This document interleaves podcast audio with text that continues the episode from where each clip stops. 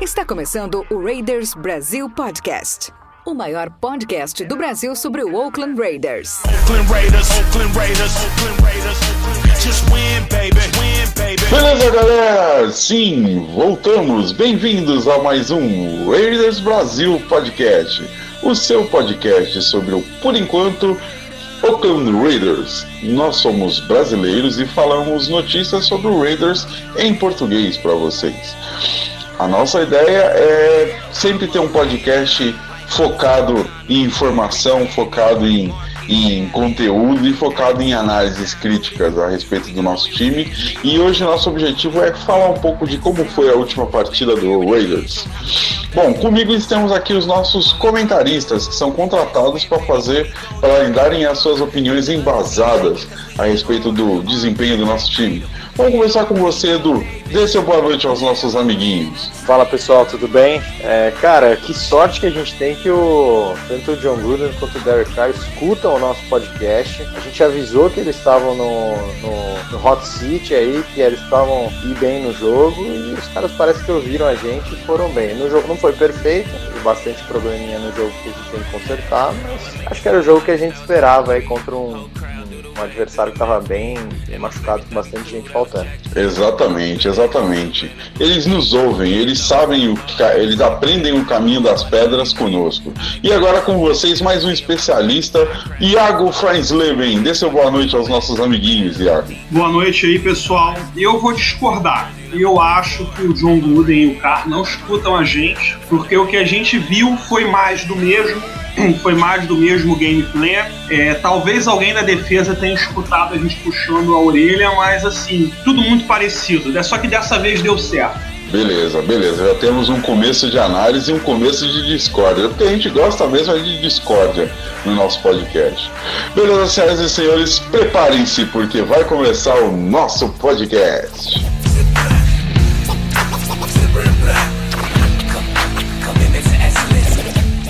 Beleza, senhoras e senhores, voltamos. Voltamos agora para fazer sim, efetivamente, finalmente, a nossa análise de como foi o nosso desempenho no último jogo.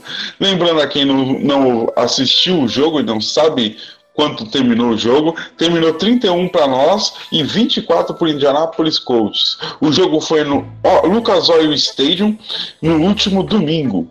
Lembrando aos senhores que a gente começou jogando bem pra caramba, fizemos 14 a 7 no primeiro quarto, mas aí aos poucos o ritmo foi diminuindo e ainda bem que fizemos um touchdown no último quarto, mas aí terminou 31 a 4. Beleza, Iago, é sua vez, por favor, faça uma análise do, no, do desempenho do nosso time e aproveite e já destaque os pontos positivos e negativos que você encontrou no desempenho do nosso time. Por favor, manda aí, amiguinho. É sempre a mesma história com o John Gruden. As 20 primeiras jogadas ensaiadas dão sempre certo, porque o Gruden já vai preparando. O Gruden já prepara essas jogadas desde o treino. Então, assim, o nosso primeiro quarto é sempre muito bom. Bota aí 7, 14 pontos e tudo mais. Agora, o problema é a continuidade, a continuidade do jogo, né? É, o game plan foi igual, muita screen, muito passe curto. Dessa vez o Josh Jacobs fez uns catches ou outros. É, o Darren Waller dessa vez foi acionado no primeiro, nos dois primeiros quartos, mas não foi no final do jogo. Então, assim, tudo muito parecido. Parece que o Gruden sempre começa carregando a bola, controlando o relógio. Aí quando chega lá entre a vigésima jarda e a trigésima ali do campo de ataque, ele dá um shot na end zone. É tudo muito parecido, nada é novo. É tudo muito previsível. Dá pra gente cantar a jogada antes dela acontecer. Agora, tem que destacar que o interior da linha ofensiva é a força motriz do time. Rodney Hudson, o Jordan Divey, que infelizmente se machucou, e o Rich Cognito. Com uma boa menção aí pro fullback pro Alec Ingold, pro Foster Moreau, pro Waller, que bloquearam muito bem no jogo corrido. O Colton Miller, depois de dois jogos bem ruins, teve uma, uma reviravolta. Então, em termos de ataque, é sempre a mesma coisa. É tudo é muito previsível, só que às vezes dá certo, como foi o caso dessa vez. Se eu não me engano, a gente teve um drive no terceiro quarto que tirou aí oito minutos e meio do relógio. Isso pro Gruden é, é um sonho de consumo. Mudando agora para defesa, na minha opinião, a secundária foi o destaque. A gente teve um jogo sólido também ali da DL. Eu acho que o interior da DL, com a rotação do PJ Hall, Maurice Hurst e o Jonathan Hankins, está funcionando muito bem naquelas corridas mais. nas corridas ali no gap A e B. O problema é quando começa a corrida off-tackle, essas coisas fora, essas, essas opções fora da linha ofensiva, e aí exige um pouquinho mais dos linebackers. Agora, para mim, a jogada crucial do jogo foi do Eric Harris. Para mim, aquilo ali é jogada digna de Charles Woodson. Ele eh, fez que ia quebrar para o meio, marcar o Tyrande, jogou a isca, o Jacoby Brissett mordeu, tentou o passe para na rota outside, ele cortou a linha de passe, interceptou e levou para casa. Isso aí eu não lembro de nenhum jogador dos Raiders fazer desde que o Charles Woodson passou por aqui. Então eu vou dar pelo menos a, a minha menção honrosa aqui na defesa para a secundária toda. O Marcos Joyner jogou direitinho, mas o momento crucial do jogo é a pick six do Eric Harris.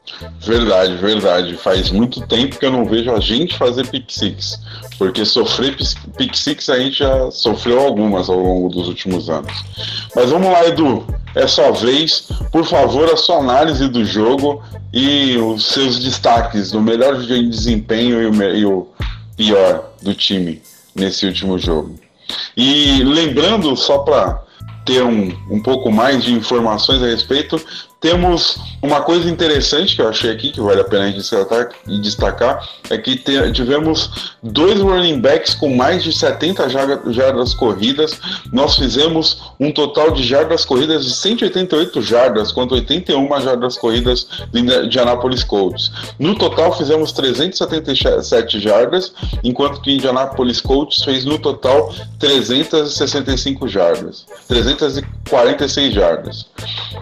Por favor, Edu, sua análise. Foram só dados para melhor embasar a sua análise. Boa, bora lá. A gente dividindo aí os 31 a 24, né, nos, nos, quatro quartos, a gente teve, que nem o Iago comentou, uma supremacia muito grande aí no primeiro e segundo quarto, em que a gente conseguiu fazer 14 a 7 no primeiro e 7 a 3 é, no segundo. É, a gente já te, teve aí, inclusive, um, alguns grandíssimos erros aí de, é, de Indianápolis na questão do, dos catches, né, muita, muita bola que batia na mão do recebedor e eles não conseguiam pegar, muito drop, mas a defesa também começou, começou jogando bem e o ataque ataque era aquele ataque sincronizado ali, com aquelas 20, 30 primeiras jogadas ali que o time está super é, bem alinhado, né? E aí no, no, no, terceiro e quarto quarto foi um pouco mais de sofrência ali, né? A gente conseguiu até ir bem no terceiro quarto, segurar com três pontos contra nenhum do Colts. E aí na, na reta final, o pick six deu pra gente os, os, últimos sete pontos, mas mesmo assim,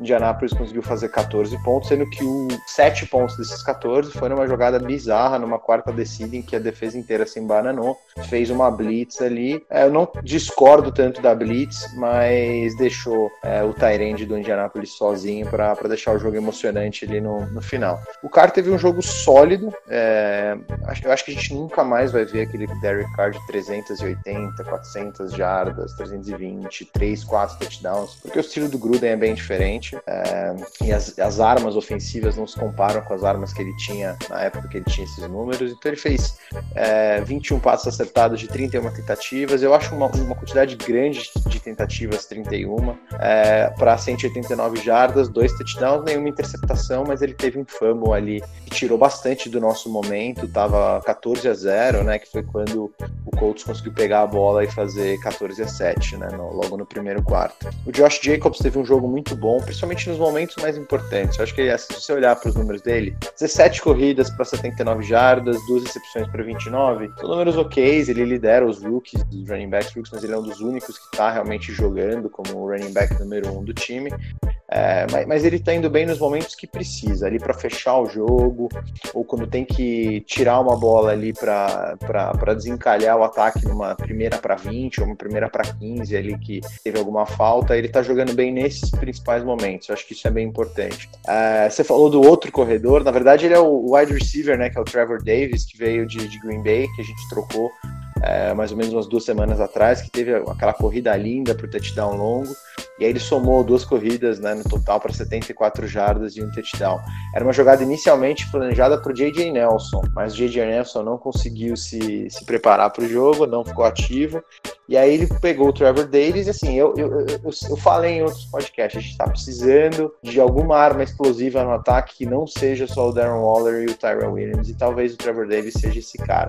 Keelan Doss teve a primeira recepção dele, fiquei feliz por ele, mas eu acho que ele é um cara que aos poucos vai sendo colocado no game plan, um cara muito novo e foi um undrafted rookie, né? O Moreau, nosso Tyrant, teve o primeiro touchdown dele, foi um touchdown bonito, até achei uma bola arriscada ali pro, pro um Tyrant que não, ele não tem muita confiança ainda, mas ele foi super bem na, na recepção. Tyrell Williams, quarto jogo seguido com touchdown dele, né? É, três recepções por 36 jardas, e o Darren Waller não tem o que falar, ele ainda é o recebedor que mais tem é, catches, né? Com sete, sete recepções para 53 jardas. É, na defesa, o, o, meu destaque, na verdade, vai pro, pro Mason Crosby, que conseguiu o primeiro fumble forçado dele numa, numa corrida. É, em, em, termos gerais, a linha defensiva foi muito bem, e tá indo muito bem é, no interior dela e, e, fechando os gaps laterais para as corridas. Então o Raiders está tá tendo um...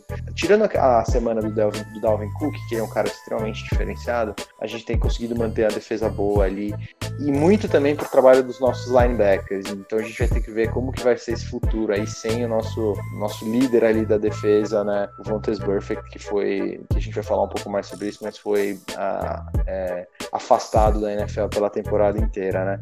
E o Mason Crosby, só reiterando o destaque positivo, teve dois passes desviados ainda, dois ou três, se não me engano, que foi bem positivo, mostra que ele é um cara inteligente, que ele sabe quando ele não vai chegar no quarterback, pelo menos ele fica de olho e tenta desviar alguns passes. O Marcus Joyner foi muito bem, como sempre, muitos tackles é, atrás da linha de scrimmage para perda, esse é um cara que vai ser muito importante, não só esse ano, mas outros anos na nossa defesa também. Não vou encher tanto a bola do Eric Harris, porque o, o Iago já foi lá, mas, mas é, foi muito bem, foi muito bem. Eu não achei que ele teve um jogo excepcional, mas essa, essa interceptação dele foi, foi muito na hora certa. Que pena que a defesa depois vacilou e a gente conseguiu terminar pelo menos com dois touchdowns de diferença. O que me preocupa um pouco é zero sacks, novamente, por mais que a gente tenha tido tackles atrás da linha de scrimmage, é, fumble forçado, passe desviado, a gente não está conseguindo chegar no quarterback. É um ponto de muita preocupação, principalmente quando a gente for enfrentar quarterbacks um pouco melhores. Indianapolis não se ajudou com os drops, que nem eu comentei, e é um time fraco, assim, é no ataque é um time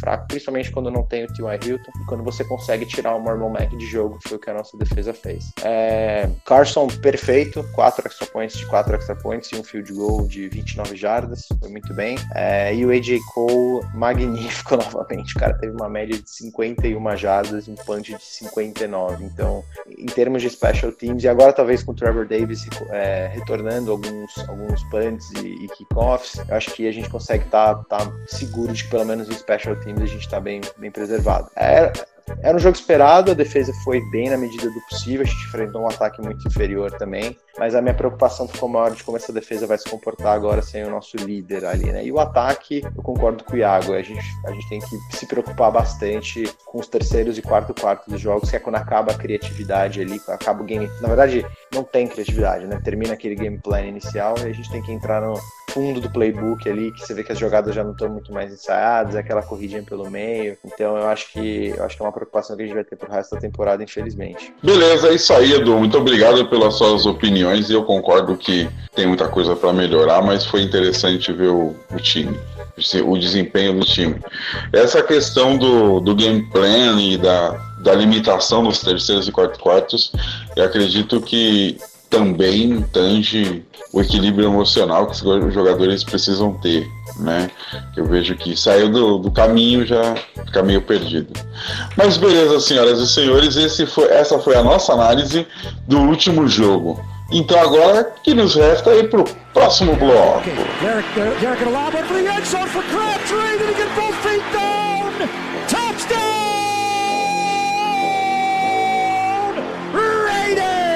Michael Crabtree did it again. Oh, His third touchdown Bom, chegando ao próximo bloco, senhoras e senhores, vamos agora fazer uma análise do próximo jogo. O próximo jogo é contra o Chicago Bears em Londres, no Tottenham Stadium. Então será um British Game on the Sunday with a tear. É isso mesmo, será em Tottenham, no estádio dos, do Tottenham, o time de futebol, em Londres, e será domingo a uma da tarde. Então, Edu, o que nos resta é ouvir a sua análise contra o Chicago Bears. Por favor, contra o Kalil Mack. Kalil Mack vai jogar? Vai, com certeza vai. Ele, ele Tá tendo várias reportagens, né, agora nessa semana, é, entrevistando o Kalil Mack e ele falando que ele marcou, né, quando os jogadores recebem lá o, o, o schedule, né, a agenda dos jogos, ele marcou esse jogo já. E, e assim, né, o Kalil Mack é um cara super tranquilo, ele é um, um animal em campo, mas com a entrevista que você ouve dele, ele parece um cara super tranquilão. É óbvio que aumentam muito disso, mas ele falou, cara, tô empolgado, é um jogo que eu, que eu quero muito jogar. É, é a primeira vez que ele vai jogar contra né, o Derek Carr, eles são muito amigos, né? Até, até hoje eles, eles falam que tem uma amizade muito forte. Eles tinham a missão, né, depois daquele draft de 2014, é, de mudar a cultura do Raiders, né? É, hoje só um deles continua no time. É, e o Khalil Mack tá jogando muita bola em Chicago, então vai ser um jogo muito. Assim, eu sempre eu falo, quem não gosta do Carr vai ser o jogo favorito de assistir, porque óbvio que a gente nunca quer ver ninguém se machucando nem nada, mas ele vai apanhar muito. Ele vai apanhar muito, assim. É... Porque assim, o Raiders não pode fazer a burrada nesse jogo de colocar Tyrande contra o Khalil Mack, é, não pode fazer a burrada, ainda mais os nossos Tyrands, que são Tyrands novos, né? Os dois principais hoje são novos, e o Derrick Carey é um pouco mais velho, mas mesmo assim não é um baita de um Tyrant, você fala, nossa, coloca ali contra o Khalil Mack, é loucura você fazer isso. Então, vamos torcer muito pro Trent Brown, né? Posição de campo vai ser essencial pra gente conseguir ter alguma coisa nesse jogo. Se a gente começar todos os nossos drives encolhido, lá jogado no final do nosso próprio campo de defesa, é, vai ser difícil. A gente tem que, pelo menos em algumas jogadas de special teams, ter uma posição de campo para possibilitar o Daniel Carlson de chutar pelo menos um, um field goal e colocar pontos é, no placar. E a segunda coisa que vai ser muito importante é a nossa defesa gerar mais turnovers. Se tem um ponto muito negativo em Chicago é o ataque dele, a falta de playmakers que eles têm. Eles têm o Tariq Cohen, mas ele é um cara que essa temporada tá muito é, diferente da temporada passada. Parece que é um cara que as defesas já começaram a entender um pouco do jogo dele e ele me parece um pouco mais lento, não sei porquê.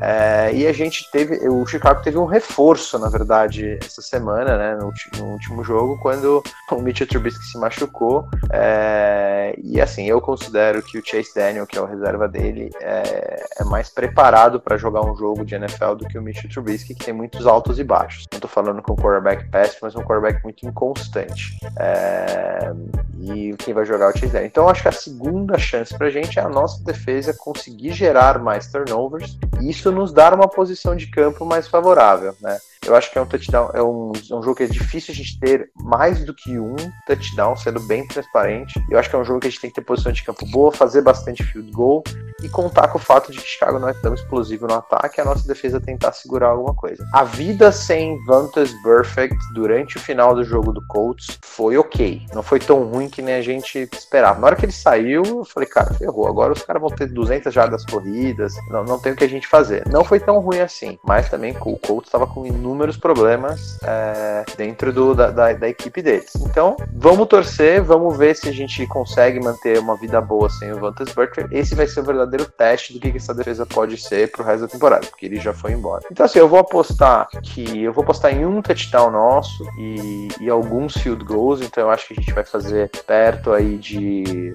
vamos dizer, 16 pontos, tá? Eu acho que a gente consegue segurar o Chicago nos 10 pontos. Vai ser um jogo muito, muito difícil. É, eu acho que a gente não vai conseguir pontuar muito mais do que 16, 17 pontos. Então, se a gente não conseguir é, tomar menos do que esses pontos, vai ser bem difícil pra gente ganhar. Beleza, muito obrigado, Edu. E agora vamos pro próximo bloco.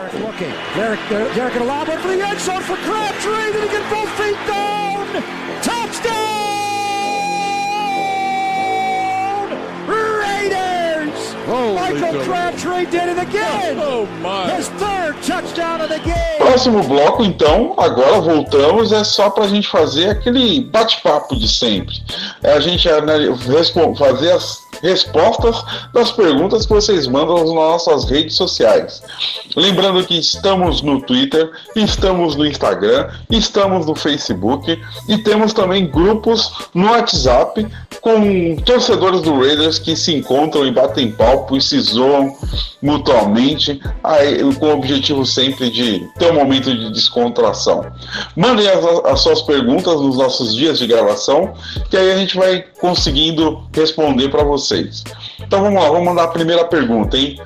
Primeira pergunta vem do Dani Elvis e ela veio pelo Instagram. Vejam vocês.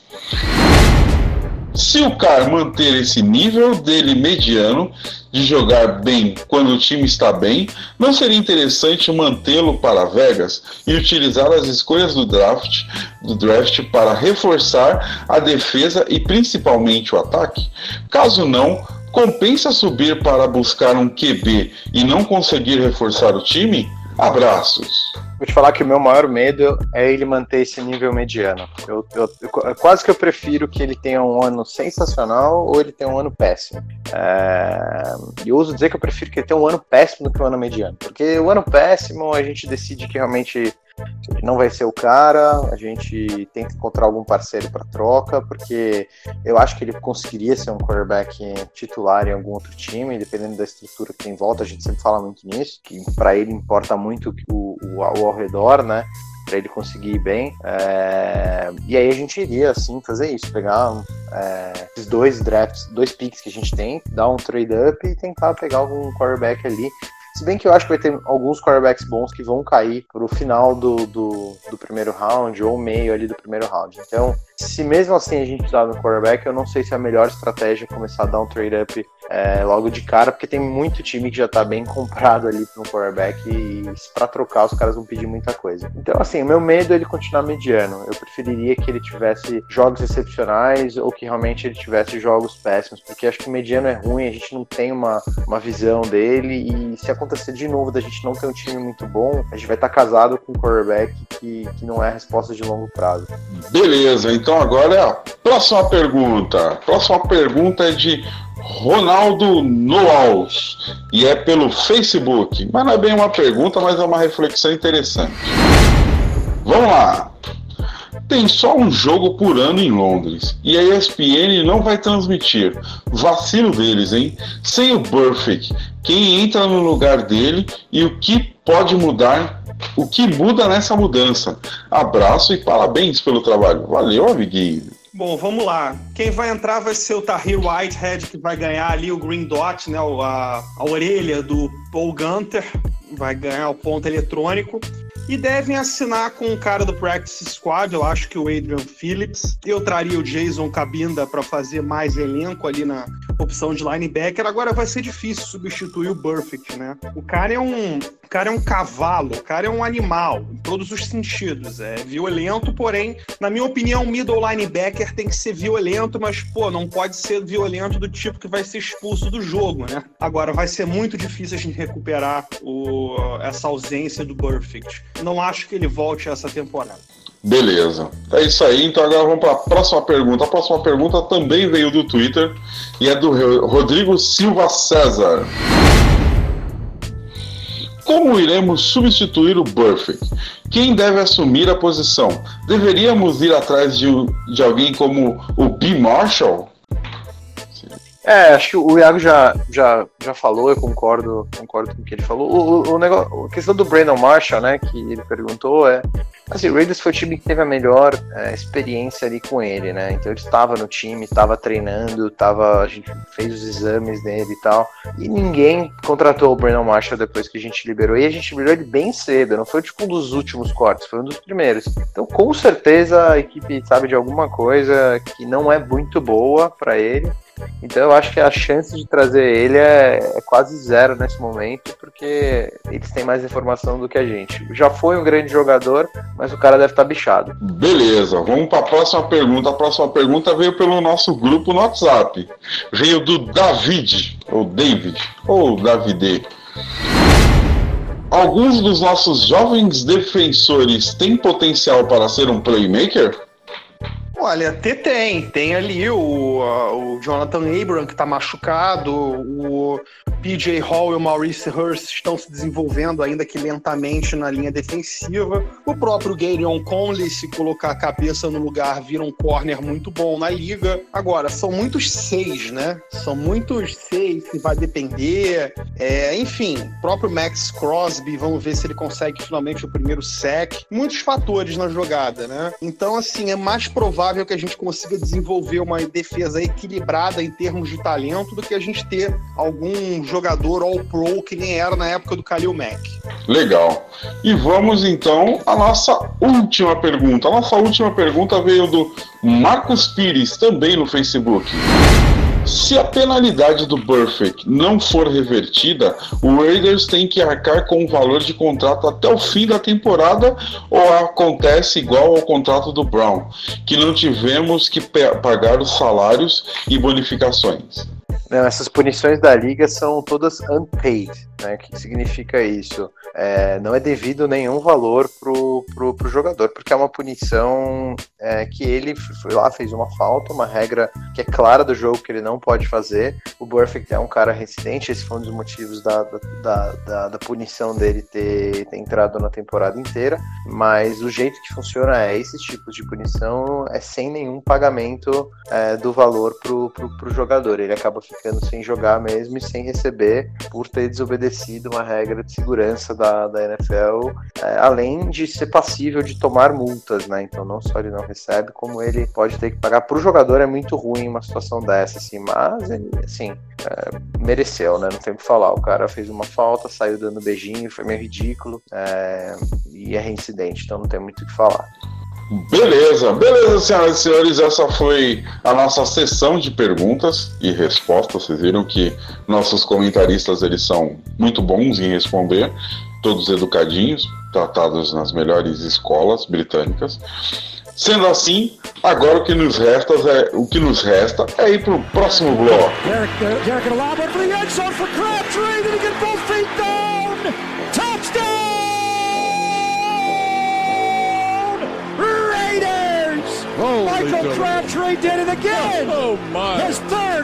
Bom, senhoras e senhores, estamos no último bloco. O último bloco é só nosso momento de despedida. Gostaria já inicialmente de agradecer a presença de todos e agradecer a todos que conseguiram nos ouvir até esse momento. Lembrando que temos as nossas redes sociais, temos o nosso Twitter, temos o nosso Instagram, temos o nosso Facebook, temos também o nosso WhatsApp. Então é só procurar Raiders Brasil Podcast nas redes sociais que você consegue nos contatar, consegue nos, é, nos mandar perguntas e também saber as principais notícias do nosso, podcast, do nosso querido Oakland Raiders. Então agora nós, o que nos resta é nos despedir. Por favor, Edu, dê suas despedidas aos nossos amiguinhos. Gente, obrigado novamente pelo tempo. É um jogo bem difícil que a gente vai ter. É, a NFL novamente uma palhaçada de fazer jogo é, home game, né? Jogo em casa do Raiders do outro lado do oceano, né? Então é um pouco palhaçada isso que, que a NFL tá fazendo, mas vamos lá, vamos torcer para nossa linha segurar bem o, o Kalil Mack, não só o Kalil Mack, a defesa de Chicago inteira é muito boa, e vamos torcer para o nosso special teams e para nossa defesa, especialmente, jogarem muito bem, porque eu acho que isso vai ser a chave para a gente ganhar. Para todas as é, viúvas do Kalil Mack, é, vão odiar assistir, assistir ele jogando e ele vai jogar muito, com certeza. É, ele tá querendo jogar muito contra o Raiders, mostrar que a gente fez uma cagada, né, no final do dia de trocar ele. É, então vai ser um jogo bem legal, mas eu acho que tem, tem uma chance nossa de ganhar se nossa defesa e special teams forem acima da média.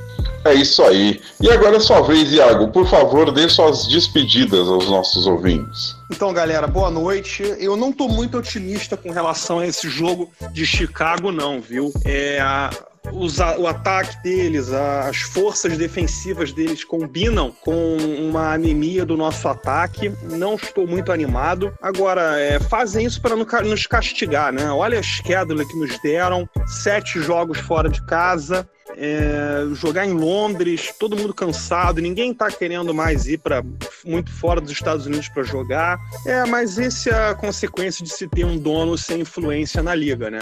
Esperamos que em Las Vegas essa realidade mude. Boa noite, pessoal. Bom jogo aí. Vai ser com 10 da manhã? Vai ser cedo da manhã assim? Bom, que bom que pelo menos a gente fica com um domingo liberado para fazer tudo que a gente quiser fazer depois, né? Então, boa noite, Verdade. pessoal. Bom, senhoras e senhores, é isso aí. Muito obrigado mais uma vez. Muito obrigado pela presença e pela paciência.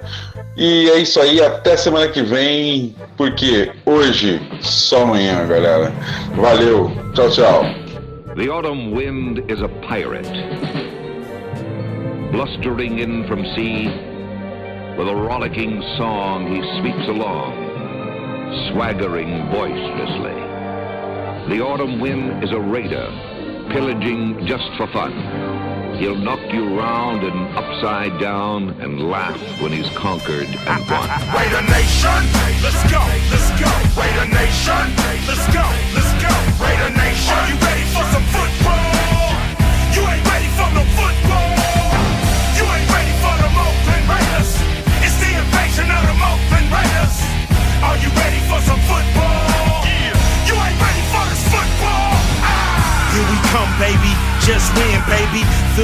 Storm of the cold autumn wind, baby. It's the Oakland Raiders, get your mouthpiece. You in the black hole with the black beast. This ain't black gold, this is black silver. Commitment to excellence, we deliver. And we'll play past regulation.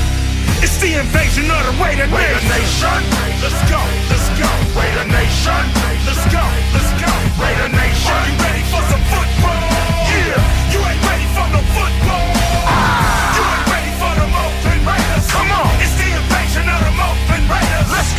Are you ready for some football? Yeah! You ain't ready for this football! Ah! The Raider Nation is united. When they see them pirates, fans get excited. Get excited. The opposition get quiet when I hit the field with my eye patch and my shield. The silver and black will attack, will attack. Are you ready for some football? The silver and black will attack. Will attack. Are you ready for some football? Raider Nation, let's go, let's go. Raider Nation, let's go, let's go. Raider Nation, let's go, let's go. Raider Nation, let's go, let's go. Raider Nation, we are, we are. Raider Nation, we are, we are. Raider Nation, we are, we are. Raider Nation, we are, we are. Raider Nation, just win, baby. Just win, baby.